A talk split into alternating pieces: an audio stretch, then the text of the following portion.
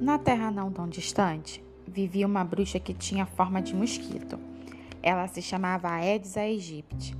Era preta de listrinhas brancas e não precisava de vassoura para voar, pois tinha asas. Aedes nasceu com sua forma humana, mas na infância foi transformada em mosquito pela rainha das bruxas, porque era cruel demais até mesmo para uma bruxa.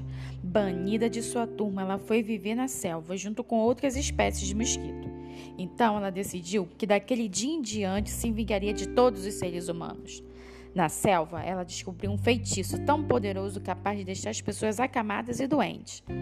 Com sua picada, daquele dia em diante, Aedes reuniu sua espécie e ficou decidido que somente as fêmeas seriam capazes de transmitir o feitiço aos seres humanos.